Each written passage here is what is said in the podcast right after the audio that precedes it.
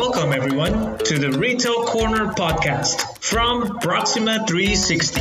The purpose of our podcast is to bring a relaxed and educational environment to discuss the current retail landscape, best of breed products, and retail business best practices. You will always find us talking with business users, technical resources, and retail experts on how they are and where they are headed.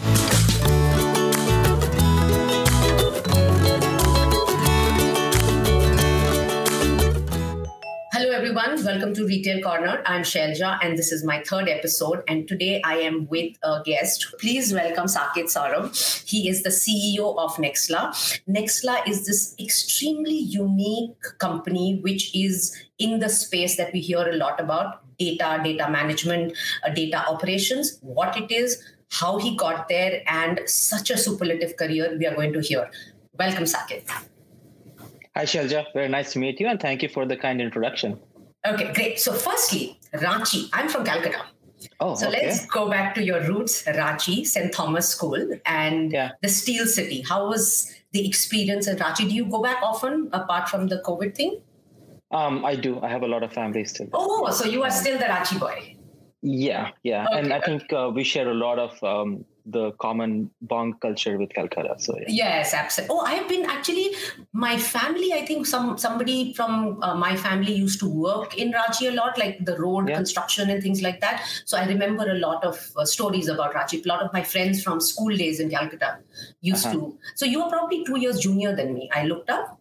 So okay yeah so i passed out high school in 93 you passed out in 95 so yeah. not so i'm sure if we actually you know do the typical desi thing and deep dive i'm sure there will be a lot of common people between calcutta I, i'm sure yeah yeah so your jump from ranchi to you went to iit yeah. So the experience from Ranchi to IIT was that something that was already ingrained in you, or you you were just one of those kids who knew exactly what you wanted to do in life? Um, I've always been a tinkerer as a kid, and um, being attracted to an engineering oriented career was just natural to me. My dad was an engineer as well, and that did land me in IIT. And um, I was already fascinated with computers by then. Um, by the time I went there, my dad used to work in software. So, yeah, um, the whole experience um, um, you know, became about how to use technology initially for the sake of it, and then more so about how it you know is an important part of the ecosystem. And we'll talk about how we play that in retail as well. Okay. So then your jump from iit to wharton yeah. right? Or Stanford and then Wharton. Uh, again, that was a culture at home, or it was an individual understanding of you because of your friends. Because in Calcutta, Ranchi, these kind of places, uh, in our generation at that point of time, the the idea or ideology that you want to go abroad and study was always there with very limited number of students for various reasons. What was your journey? Like, how did you get into it? I think it was always about um, I want to solve some hard problems and difficult challenges, and I think IIT did give me a taste of that. And at the time in '99, when I was graduating, um, the complexity of technology problems you could work on was much higher in the US than in India as far as computer software and technology was concerned. Mm-hmm. So that uh, that did uh, you know lead to lead to the transition, and mm-hmm. I was uh, very fascinated with um, how something works, including mm-hmm. like how computers work, how they build, how they scale. So that led me into a few different startups where I was working on the lower layers like operating systems and stuff, mm-hmm. into companies like Nvidia because mm. again fascination with video games and performance of games got mm. me to work uh, a bunch of my career over there mm. um, but the desire to um, create hmm. which is what is the sort of thing eventually translated into becoming an entrepreneur which is like look you know I see a problem, I want to solve it. That's the basic thing, right? Correct. And that eventually, I think, led me to the path of entrepreneurship, which is um, you know, I want to go solve that problem. And Wharton was basically the thinking that um, um, I was already in the San Francisco Bay Area, in the Silicon Valley, working in all of these companies. I had been um, on the side taking courses at Stanford because learning is just a natural thing for me. My hmm. mom was a teacher. I don't know whatever, but it is just that thing about um, about trying to learn. Hmm. And uh, yeah, at some point, I was like, I want to focus a couple of my you know years um, you know properly into transitioning from being an engineer who is building technology and solving that problem to an entrepreneur who's like solving you know a, a broader like overall a business problem. Okay. So i did notice on your linkedin that you you did you worked in nvidia for about five years then you was yeah. at rubicon. You did a bunch of different types of work in the tech space and then you jumped into data the yeah. whole big data. So in NVIDIA or in Rubicon, what were the elements that you were working on that helped you understand that, okay, data is the big thing. And I, whatever I'm doing here at the back of my mind, that 80 20 rule of Google, if you had to follow in my private time, I'm going to focus on data. What was about data that struck yeah. you at that early age? So, um, NVIDIA was a lot about compute. How fast can you process things? And that translates into video gaming. How realistic can a game be? Um, and all of that stuff. Now, the entrepreneurial side of me was already, even in NVIDIA, was working on new business initiatives. I got into the early work on automotive and mobile and PlayStation and all those things. Um, the um, the post Wharton experience about starting the company landed me in um, into so I started a company in the advertising space, mm-hmm. um, and we built one of the first mobile ad servers out there. We became part of Rubicon project and all that stuff. Mm-hmm. But um, advertising turns out to be a highly data-driven um, ecosystem. Mm-hmm. Uh, what are people seeing? What is engaging with them? And it was one of the earliest industries with huge amounts of data. If you look at a lot of data innovation coming from like Google and Yahoo and Facebook, mm-hmm. has been because they could capture that data, tap into it, and then ask questions of it and say, hey, if I show an ad to this person, are they likely to engage? Or what should I charge you know mm-hmm. somebody to show this ad for example if you're buying an ad ad, ad slot. So um, rubicon became so nvidia was all this compute how can we compute a lot? Rubicon was about how can we deal with data at a high volume. Um, our system was doing 300 billion data records a day. You mm-hmm. bring that two together because a lot of data doesn't work without a lot of compute.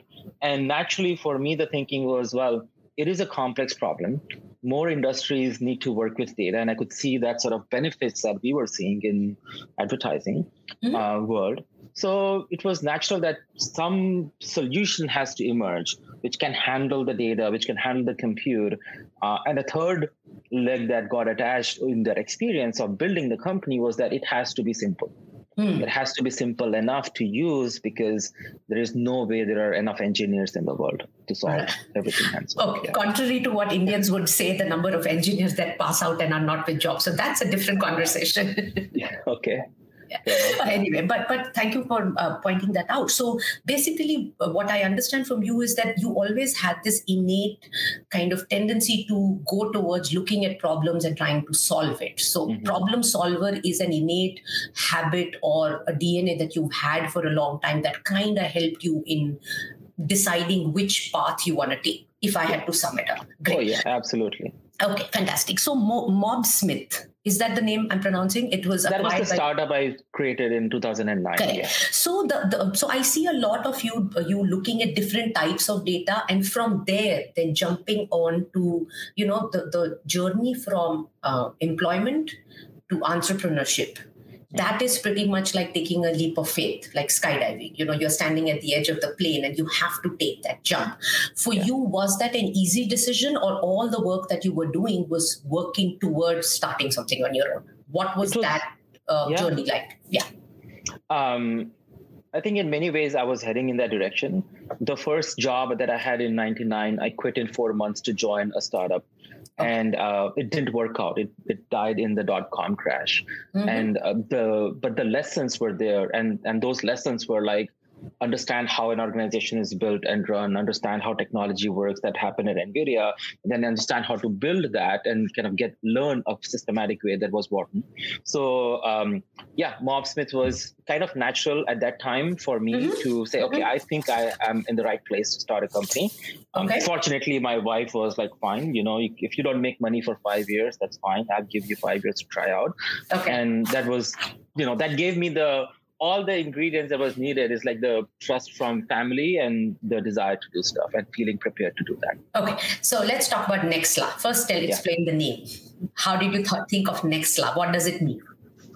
Uh, Nexla actually derives its name from a combination of two words, nexus, which is basically a common point where things come together, and um, the idea that, um, and the word labs.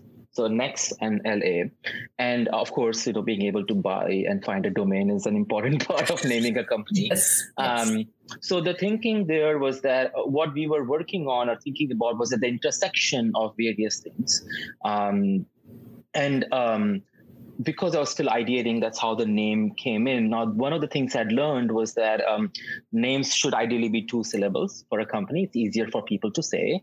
Mm-hmm. And if they don't already mean something very specific, then it's easier to give meaning. So if my company's name is U-Haul, then I'm a towing company. There's no other thing you can do. So, um, so some of those things sort of came in to uh, to defining that and and Nexla became and if you see you know kind of our logo as well like i have my mm-hmm. hat here mm-hmm. um, so the two swooshes kind of uh, denote data in and data out okay, um, because that's where we sit in we sit in at the center of data coming in and data going out for Absolutely. companies we work with yeah. so let's now talk about what Nexla does. So I went on your website, and of course, very overwhelming. There are like a lot of services. You service a lot of big companies. And while I was looking, three case studies that jumped out, right? And I had talked to you, uh, briefly interacted with your team. So one was Instacart. One was yeah. Vida and one was Poshmark. Yeah. If you could quickly tell, like instead of me saying it, if you could quickly tell in two two lines what these three are, and then we will jump into it, how it actually helped the relevant customers use these case studies, what was the benefit, and then we'll talk about the future of what 2022 means for your company and this whole industry. Yeah, uh, and I'll probably shed a little bit more light because across our customers customer base, beyond mm-hmm. these uh, three specific case studies, mm-hmm. kind of you know sort of comes back to that sort of concept of Nexus much better mm-hmm. on the Nexla side. So um, you know, Instacart is the leading uh, grocery delivery company in the U.S. Mm-hmm. and um, you know a company that you know if you as a consumer you go to their app and you say i want to deliver you know these things or get these things delivered um, that experience underneath, as we can imagine, is powered by Instacart knowing what products are available in a store. You know, before they dispatch someone to with a grocery list, they have to know that you know this cereal is available in this store, in this aisle, two units are there, and so on so the, at the basis of Instacart is a lot of this data that they get from various merchants across the country, across different categories. And uh, Nexla is the company or the data layer, the technology layer that sort of sits between Instacart and all these merchants. Mm-hmm. So our job is largely to say that every company out there defines their data differently, mm-hmm. uh, call things differently. They have different ways of defining coupon codes or prices, or you know something is per pound. So all of that data is so diverse. Nexla's job is to unify that into something systematic and feed into Instacart system, so that now they have one clean data source to go, you know, list on their website or you know do all the things that they do so well. Okay. Um, so that's that's where the Instacart story is. Um, and that's the data angle there. Um, if you think about somebody like Poshmark and you know our other customers who are, uh, you know, um, retail, you know, in a pure play way like Bed Bath and Beyond or know, Poshmark, completely online marketplace, data plays a role in many parts of that business, right?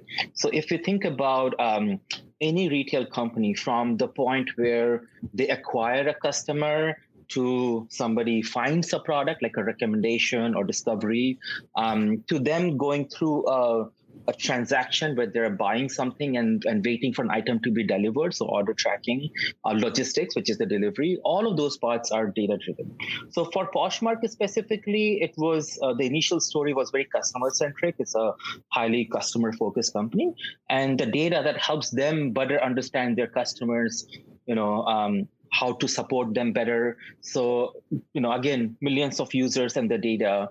Uh, and our job, again, as the data platform, is to make sure that the data which is residing maybe in a customer service system, you know, where you get requests and tickets and all that, and the data that um, um, the data science team needs, which is in a particular system in a particular format. All those things are interconnected properly, mm-hmm. um, and um, you know, it has expanded into many types of data for them. Okay. Correct. So I, I noticed that you have uh, one of your big services is data connectors because one Correct. of the problems that a lot of people have, and based on my understanding of the retail industry, is that retail has been in our ecosystem for hundreds and thousands of years. And there are a lot of old companies who are still large, are understanding the value of data now, and are now scrambling to find companies like, let's say, there is some POS system which is 30 years old, and there is some system which is 20 years old. So you have these connectors. So it doesn't matter if, let's say, if I'm a retail company with 40 stores, but we have some really old uh, solutions and new solutions. So, could you uh, shed a little light on your connectors and what are these connectors used for? And if you could just give some example of a real life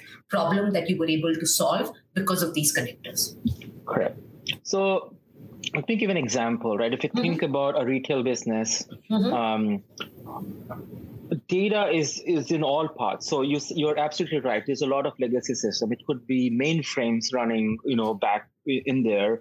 And mm-hmm. there's point of sale data which is very real time. Like in the store you charge a card and then data goes in and says this customer bought these things. There's that data. Then before even before that before the customer gets to the store there's data that comes from advertising systems. You are showing them an ad maybe on facebook and showing them a product and and you're trying to be as accurate as possible um, there's google search data that comes in. What are people searching for and so on. So there's that data that is coming in okay? Mm-hmm. then we see you know reviews and ratings. They become an important source of data for companies to better understand you know and serve their customers. Recommendations if you are um, recommending mm. if you look for something get, get these recommendations. They're also driven by data in the back end to say what should we recommend this person hmm. right? Um, what is happening? And then you know once somebody buys something then it's order tracking. You get an email and you say oh my package is on the way. It's coming in two days and and all that stuff you do return. So every part of it sort of is moving information around. And um, uh, today's uh, modern companies are um, I would say for the first time in a place where technologically they have all the capability to compete with someone like Amazon. For all these years, many of these companies did not have the technology to compete with that. They could not do delivery in, say, a day or two days. But now you have a DoorDash or Instacart, which you know is a delivery sort of solution. They have all of these things. So, um, so data plays a role in all of these parts. Now, where does the connector come in? The connector's job is to really be able to take data from any system and move it to any system, right? So let's see an example, right? Somebody goes into um, um, you know, into say um, a DoorDash or Uber Eats or Instacart, they order a product. There's data that is enabling them to even know what product is there. Um, for a for a merchant who gets that order, they have to maybe package it up or or be know that you know somebody's going to come pick up and all that stuff that has to go down to the store levels. It's coming from some website or app going into their system going down to the store level informing somebody that to package the product. And when the when the thing is picked then remember the delivery guys will send some data back saying okay it was delivered or now there's a financial transaction happening between these two companies. What did i pick from you? What i delivered how much money do i owe you? and all that stuff. So what we have seen in a practical way is that these things are happening much faster because of connector technology. Um, store decides they want to partner with a delivery company, they have to expose some data to them they have to be able to get data from them. Before this used to be, well, we're going to write some code. That code will fetch the data. There will be code that will get the data back. It's all happening automatically, like literally in hours. We've had mm-hmm. our customers go live with these systems like in two days because yeah. they can connect the systems, test it out, and do it. So the practical examples down to the customer come back to that experience that they get.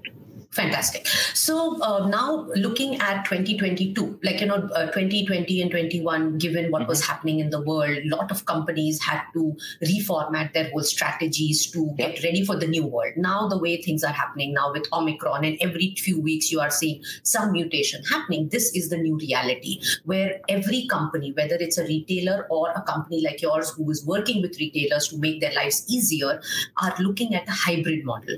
Now, from your point of view, you have have obviously studied and understood over the last two years how the retail industry has completely changed on its head upside down. In spite of the e commerce thing, there was a big shock to the system.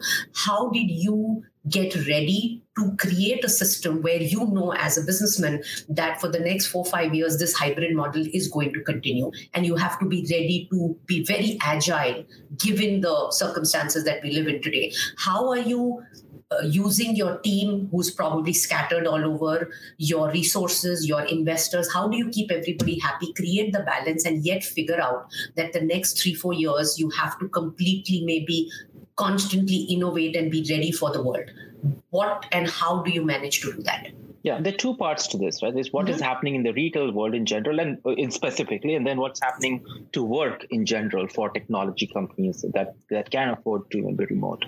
So um, retail, I think, is going through one of the most innovative phases um, you know ever maybe in the last 20 years okay? Mm-hmm. and it is a combination of a few things. First of all this industry pressure was already there from amazon. So everybody who's not amazon has pressure from there right? At least here. Now um, covid came in and completely changed the equation because now going to a store became a challenge mm-hmm. okay? Uh, for various restrictions right? And suddenly people's behavior changed that you know they um, all these ideas of curbside pickup and delivery and all those things started to just grow very rapidly Absolutely. the third thing that has been happening kind of underneath has been the whole sort of data thing because when we think about any retail company and compare them to the most advanced ones, whether it was POS data, whether it was returns, whether it was delivery of items in one or two days, or whether it was just the overall customer experience and how sophisticated it is, technology was, they were a little bit behind in technology in various parts. Mm-hmm. Now, a combination of solutions have happened. For example, there are these checkout companies. Mm-hmm. Checkout from a new retail company you never bought from was painful. Now it's smooth. You know, you just go on your phone and you're able to buy without, you know, name and address and credit card and all of that stuff that was, you know, basically a barrier. Mm-hmm. So the way we have prepared for that as a company specifically to retail is that Nexla actually works with a very broad set of retail uh, companies and technology companies. So if I look at retail itself, you know, Bed Bath Beyond is using Nexla. If I look at marketplaces, mobile for social, Poshmark, you know, is a good mm-hmm. example. If you think about recommendations that customers, companies provide, hmm. Bloomreach is a user of Nexla because a recommendation company also consumes a lot of data and pr- applies their intelligence on recommendations. Mm-hmm. If you mm-hmm. think about customer experience and loyalty, Yotpo is a technology provider. They also use Nexla underneath as a data platform. Uh, if you think about logistics companies like Narvar that do order tracking, they mm-hmm. use Nexla underneath. If you think okay. about delivery companies, DoorDash, and so we have been fortunate to be plugged into various aspects of the entire retail experience, and that is allowing us to level up and give a much smoother experience back to the, um, you know, to okay. our you know the retailers and and therefore their end customers so okay. one preparation was the again back to the connectivity ability to connect and provide our customers with that you know confidence that they can put all these things together and you know create something better hmm. and compete in the market from a general business perspective from a preparation side i think you know we are fortunate in the technology industry that uh, it is even possible to work you know remotely there are industries where you could not yes. i mean yes. if you're running a restaurant you are not you know running working remotely or in retail if you're in the store. So we are fortunate for that. What has obviously helped us is the fact that you know a tech savvy um, you know team means that we're all able to work remotely collaborate.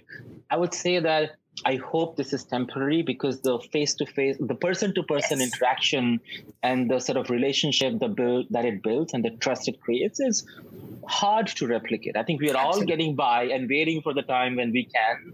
Oh, yeah. Um, but we'll end up in that hybrid state, right? I don't have to meet somebody every single day in the office, but hopefully we are doing that, you know, often enough. So um, um, I think, um, you know, yes, a distributed workforce across Europe, India, US and even South America now. So we are, you know, uh, there's a lot of coordination that happens from a time perspective. But okay, I think we are figuring it out as we go. Like yes, I think everybody is. Yeah. Uh, it, it definitely gives me a lot of comfort for the fact that I am, if I am clueless, I can see that the CEOs of the fan companies are as clueless. So that gives me a lot of confidence that at least I other think, people are as clueless.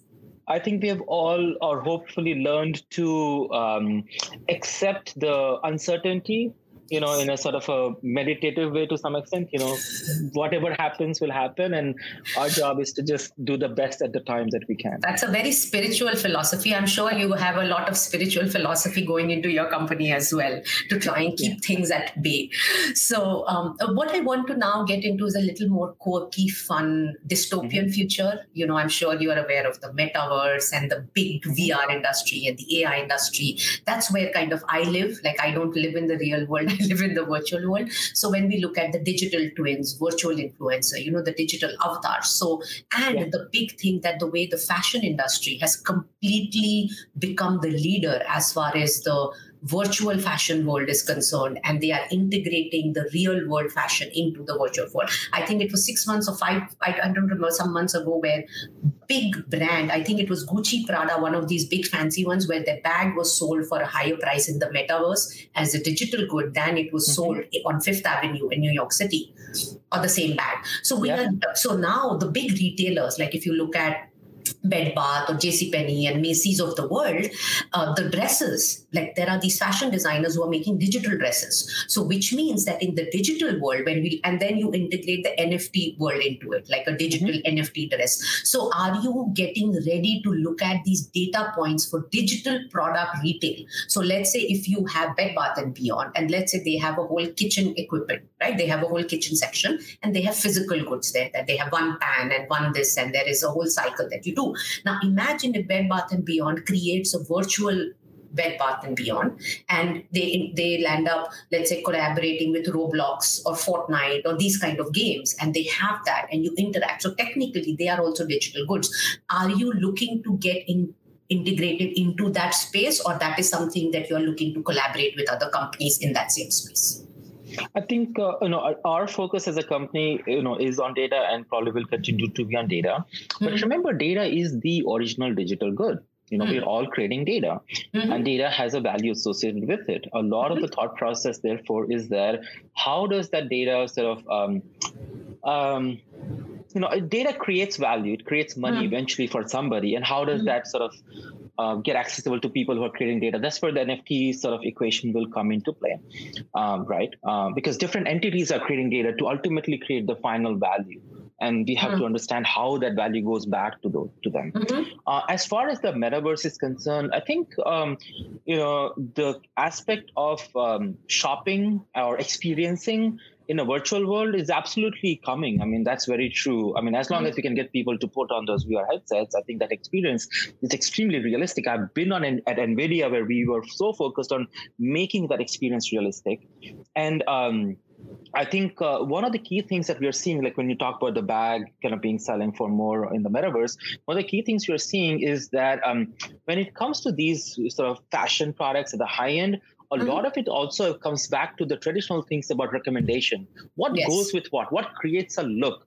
Now, someone like Poshmark, you know, does that through you know AI, but they also do that through influencers. You know, people mm-hmm. whose fashion you follow, and you know all of that stuff, right? Of course. So um, I think uh, data eventually sort of plays a role in making that possible. How do you look your best in your metaverse, or create that metaverse experience, um, where which is kind of a level leveler in many ways. You know, your presence in metaverse is now not depending on are you on Fifth Avenue and do you have a big store there. Now, yes. you know, this is uh, you know, you could be a smaller company more upcoming brand, but you could have the same sort of presence because now it's about attracting audiences, you know, maybe through advertising or other mechanisms into coming to your you know virtual store experiencing it and uh, you know there there is you know buying of virtual goods but eventually it will also translate to buying of you know real goods as well i mean you are in here to experience Absolutely. that um, I just spoke to uh, my friend who started a company called Avatar.me, and mm-hmm. um, it's all about seeing your furniture in your house, in your living room. It's not a VR experience; it's an absolutely. augmented reality. And I tried that, and it it it makes sense. So we are absolutely getting in there um, the role that data plays, uh, you know, still you know goes back into discovering products, recommending the right products, making sure, you know, one of the key things that will increase, by the way, is also fraud and the ability to handle that. Yes. And it's again a very data driven problem solution. So our job is to bring that data into the hands of the experts. You could be an expert in fraud, but you can't really deliver if you don't see the necessary data. So our job is to bring the data into their tools where mm-hmm. the experts can make the decisions whether you're a merchandiser or a catalog manager mm. or a fraud expert or you know uh, you know you're doing customer support or whichever aspect of the ecosystem you're yes supporting. so i definitely think that you touching upon the term fraud and how because the more digital you go the more um, insecure you are getting because you are letting yourself be available in different forms. Like identity theft is one of the real world problems that has impacted a lot more people because of this data explosion. So i you have become your company is a gartner cool vendor. Yeah right? Uh, Gartner, obviously, a lot of people know what Gartner stands for. What does it mean for a company, a startup that you started out and then it has grown over the last uh, five, seven years so much? What does it mean for a company to be a cool Gartner vendor?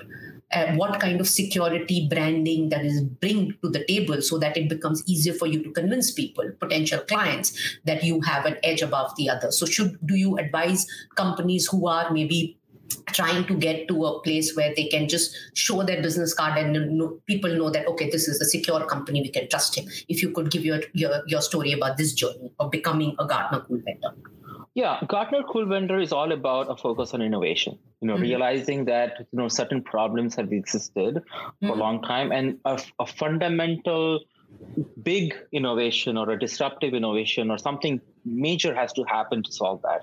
So what we have been doing on the data side um, has been recognized as that.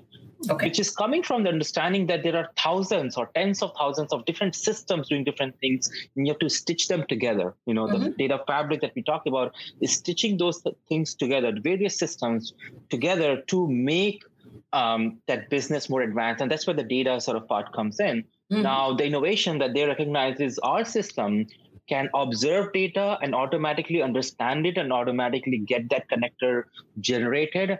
And the amount of automation that we're able to bring in is, is a game changer. Mm-hmm. So the mm. cool vendor recognition is largely for that. Mm-hmm. Um, as far as creating the trust in customers and saying, hey, we are secure and all those things, it largely comes from the fact that, you know, we are, of course, you know designed for security but we are certified for soc 2 type 2 or you know having certifications like iso for example. Or you know again you know various best practices of technology design do get considered in the cool vendor like how is this technology designed and some technologies because of you know modern know-how are designed better fundamentally for security than maybe others that were not secure and some things were put around them so okay. security by design versus security by you know some sort of ad hoc solution so so it does recognize that it is security by design from that mm-hmm. perspective i would say Mm-hmm. Um, but the trust when I give somebody saying, you know, hey, you're we are Nexla and you can work with us, is coming from um, that a little bit from that cool vendor. Okay, you guys know the technology mm-hmm. from the certifications that outside parties or audit firms have given to us that we are secure, and then from the trust of companies, you know, who are using us. The fact that some of the Absolutely. largest companies are running or using us for some very, very, very mission critical use cases is a source of trust because their teams have looked at us, their teams have vetted out. Okay. Mm-hmm. So, what is the biggest um, uh, like security threat for a company like yours that you are constantly working with? Because I'm sure you have a very big security team that you're constantly working. So, given what has happened over the last three years, and we saw uh, the whole uh, explosion of blockchain and crypto, um, how can we not talk about that? So, does blockchain feature in whatever you are planning over the next few years. The retail companies are they looking at blockchain? Are they looking at crypto? And do they come to you and say okay what is this crypto? How do we get in on it? Is there a role for us or are we being forced into becoming a part of this crazy you know like the way 90s as you talked about the dot com bust? Are we looking at another bust happening? Do you advise them to stay away? What is your point of view on this crazy new innovation that is kind of coming at us at such a speed Yeah, I mean, um, you know, from a, overall a security perspective, when we look at blockchain, there are, there are two things to understand. Right, there's one part of blockchain is about a tamper-proof ledger. You know, whatever mm-hmm. is happening cannot be tampered, and those records are kept nicely. And then there's a currency part of it, which where you know you have your Bitcoin and various sort of currency associated things. So let's separate those two out. Um, you know, as far as the as the as a trusted ledger of what has happened, sort of being there, and the ability to do things like smart contracts where mm-hmm. you know um, you know those are parts that Nexla is kind of very centrally sort of you know our innovation team is focused on that mm-hmm. so you know um, a lot of data security, by the way, comes from the concept of governance. And this is a evolving thing. What data is valuable and who can see it? Of course, someone has to be able to see it, right? But how do we restrict that and, and have reasonable policies and execution around that? The mm-hmm. role that blockchain plays in many ways when we think about data as something that, um, you know, maybe goes from a merchant to a delivery company. Okay? Yes. Mm-hmm. Right? Now, this is an entity that you can track these things as a ledger. Like, you know, data went from, just like money went from me to you, let's say, or mm. you to me, or whatever is being tracked in a financial ledger. A data ledger would be about, hey, what data went from where to where? What was the history of that? Is can it be trusted? It can be trusted because we know it hasn't been tampered, you hmm. know, and why it hasn't been tampered is because the record keeping is happening in a tamper proof ledger like a blockchain, mm. right? So mm. there is a part of data and, and the ability for companies to trust that data and to use it and to track it and therefore you know maybe figure out what is the right sort of financial structure for them to collaborate around that is, is kind of where one of the places it will play mm-hmm. as far as the pure play currency and, and there's a smart contract part to it as well which comes from when two companies decide and they do an agreement and say i'll give you this and you will give me this a smart contract is allowing you to automatically validate and execute that transaction without a third party kind of sitting in between you hmm. know and mm. is being that digital escrow person or entity and I think that will happen a lot more. Um. It hasn't happened that much yet. The understanding that I'm solving a problem, you know, back to our problem solving thing. Mm-hmm. I'm solving a problem for a customer, you know, at the end of the day. And to solve that problem, I need to bring in data from all of these places and do that. And the ability to leverage the data from other places will lead to smart contracts around data. And I think, you know, Nexla will certainly play a part in that. As far as the pure play currency part of the blockchain is concerned, I'm less clear. I think, you know, it becomes probably a financial instrument, just like, you know, Everything cash else. followed by credit card, followed by BNPL, followed by maybe this. I don't know. Okay, great. So one of the things based on whatever I see, like to, if I had to sum up the use of blockchain in the big data, one of the things I see, and you know, I'm surrounded by people in New York who are in the financial world and they take a lot of data and they do a lot of projections of pricing and the bond markets and all of that financial world. One of the things I feel is foolproof if this blockchain is foolproof, where you have done a ledger system, the data that you collect and then you process and position, show it to your your customer. For retailers, taking that data, that this was the original data, and put it in the blockchain so that whatever results that come out of it, they can figure out that this uh, result has not been tampered with because that data, the raw data, has been put in the ledger so that the raw data cannot be tampered with itself. Mm-hmm. So I am seeing like some of the people, uh, like uh, um, colleagues that I've been talking to who are working with big data in, let's say, the commodities market or the equities market, they are talking about using data as a stamp that, okay, this was the original data and this is the result, and that data has not been tampered with because there's a lot of um, customized analysis and storytelling you have to do with data as well. Now, that deviation how much of that is lie and how much of that is allowed in the financial world. I am thinking that would be a good use of this blockchain to prove that the data has not been tampered with. Is that something that you see uh, coming uh, becoming prevalent the use of uh, securing data by blockchain stamp um, I think certainly uh, as a certificate of authenticity, I think at least, you know, in the retail world, the way we think about this is there's so many marketplaces, by the way, also, and they have to mm-hmm. deal with fraud. Like, is this bag actually authentic or yes. has it been tampered? Is it a fake and stuff like that? And there are obviously those sort of, uh, you know, um, um, token or NFT based sort of ways to to to look at that thing. Um, from a pure play data stamped as like, okay, this is trusted. One of the things I think absolutely yes to your question. Yes, okay. that will certainly happen. One of the things we do have to understand is that you know data volumes out there are in you know trillions and zillions of records. So blockchain technology is not at a point where it can scale at a record by record level, but you can take big swaths of data and say, hey, all this whole chunk of data that we have has been recorded and it has been okay. you know it is um, uh, trackable and and and have a smart contract associated with who can access that and in what condition and okay. so on uh, and i think that that is absolutely you know going to happen but the difference is that while stock market data is much more standard and well understood um, mm. a lot of the data that we see with like for example um, data about all kinds of customer support requests and that mm-hmm. helping people do a better job of that may or may not be a standard to say and you know correct, or correct, correct. or tampering because may not be necessarily the sort of biggest criteria. at that point yeah yeah. that, that, might not be a criteria. So yeah. so clearly you are in a very serious business and you do you work with serious numbers. So i'm going to take you away and bring you to my world which is my bollywood world and fun world. Mm-hmm. so we'll do some little fun things. Okay.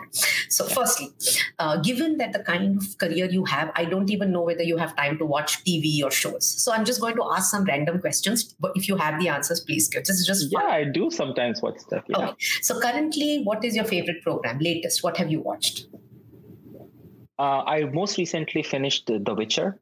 Uh, it's oh, a show on Netflix. Yes, yes, yes, yes. yes. Yeah, what did you like I'm about that? I'm a big fan of that. Um, it's it's a um, it's a fascinating story which has you know, um, of course it has Henry Cavill, which is a big thing, um, but it has uh, all these magical stories. Um, about magicians and mages and, and witchers and monsters and all that stuff. So it's a fantasy land completely. And I like those kind of shows that, you know, uh, take you in a completely different world. You know, fantastic. Yeah. Okay. Um, what is the latest book you have read or are you reading? Um, I'm actually most recently reading. I'm always reading multiple books as far as the business thing is concerned, because um, I, I, I jump into a specific chapter page, write read five pages and put on the side. So most recent was a book called The Cold Start Problem. It's by um, one of the guys who was early in the growth team at Uber and he mm. shares a lot of examples of companies you know across the board twitch twitter you know all these companies and how they have solved specific growth challenges in the company especially around network businesses in the sense that there's a network effect of users and consumers. I'm, I'm quite fascinated by you know you never get to know what is happening inside these companies by the way. You just oh, see the outcome. Yes. And it's so fascinating to hear like how did they look at the problems like the business case study. Right. Uh, so when do we fun. see your book on the shelf I don't know. Okay, I'll, I'll look for that. Okay. Maybe you will write it. What? How about that? okay. Wow. Favorite superhero? Um, I think um, I do like Iron Man. I would say. Okay. Uh, it's a little bit cliche, okay. yeah, but yeah, my kids are into Transformers, so I'm a little bit drawn to that. But. Oh come on! Don't do things that kids do. Don't be that dad. okay, you are from yeah. my neighbor in India, so favorite. Yeah. So clearly, you've grown up on Bollywood. I'm assuming you're from Ranchi, yeah. my generation. Favorite Bollywood star? Um, I think I'm a big fan of Aamir Khan. Okay. And his movies in general, yeah. Fantastic. Um, now, if you had to have an alter ego, your digital twin in the metaverse, oh, what uh, would, yes. So, what would that be? Like, are you are we in Bollywood terms or in general? No, anything. It could be Hollywood, Bollywood, some fantasy land, whatever. Witcher inspired. Don't care. Your ah, your. I'd probably be a stand-up comic. You know, that's my Ooh. role in the family. Yeah really? Okay. Yeah. Great. If you were a stand-up comedian and I was a big fan, the first thing would be, "Acha, aap kuch thoda mazedar sunao." That's the standard that they say. I uh, it's stand-up comedy comedy's taken off quite a bit. Um, yes, oh, I love yeah. it. Absolutely. Yeah. Some of the people who started it, like I follow them, and they have made life so much nicer. Even though, yeah. unfortunately, right now 60% of them can't speak their mind out in India or yeah. worldwide that matter, but hopefully that will change.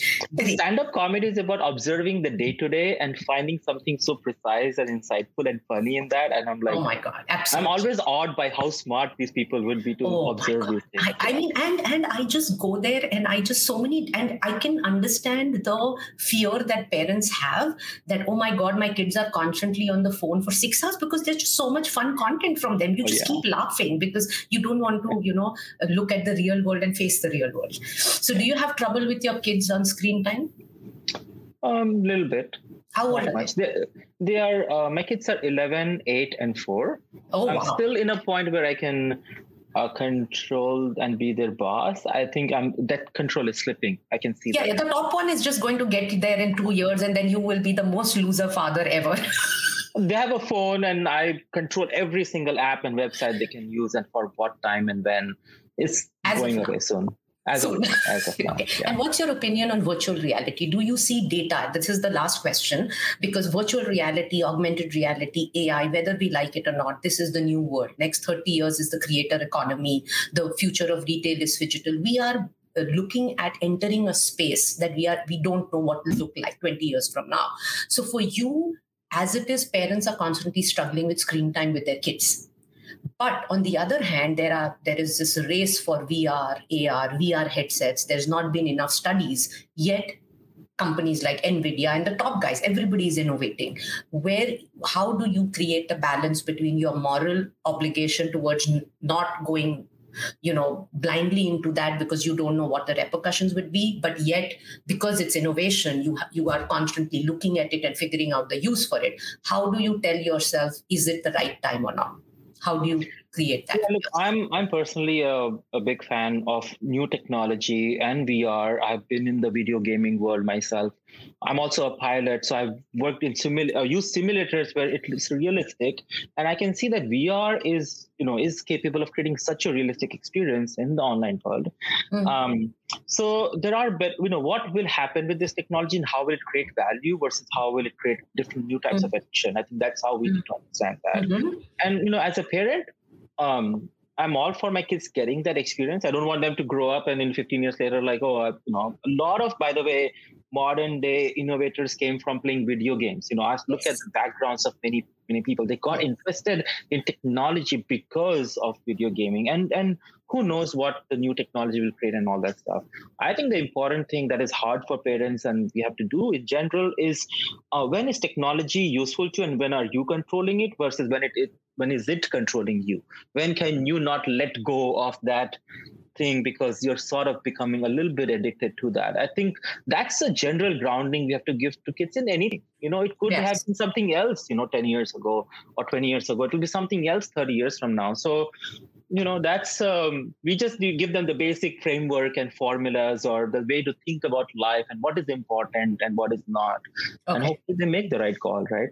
Right, absolutely. Thank you so much, Saket. It has been an extremely enlightening conversation, and I do hope that I didn't come across like a complete idiot who didn't understand data at all. So I hope you didn't have to teach me ABCs and you got to say a few things to your audience. And one last uh, advice to the next generation who will listen to these uh, interviews and who are probably interested in reaching out to you, what would you like to tell them? Like as an advice to the young kids of today who are crazy about data and data analysis? Yeah i think you know data is a very essential raw material. You know if you think about uh, the current world versus an industrial world data is that raw material. And what do we create out of it is out there for us to all discover. So i think it's a very fascinating space for anybody who's interested in data. I would say definitely go in understand the fundamentals of how uh, you know what data is valuable because it's also very noisy you know you can just be yes. lost in a lot of data. So again we always go back from what is the end outcome we are looking for and how does data help me as a tool as a raw material to get there? So it's a, it's a fascinating space. I think a lot will come in the years. okay great. thank you so much. Um, uh, and this is shelja signing off uh, episode number three with uh, saket saurabh from uh, Nexla. He's the co-founder and ceo and i'm here with my producer sachin from retail corner. And i hope to see you soon again again with a new guest and learn a lot more with me. Thank you and bye. If you wish to have a conversation with us, then email us at retailcorner at proxima360.com or visit our website at the retailcorner.proxima360.com. Thank you so much for tuning in. Stay safe and see you next time.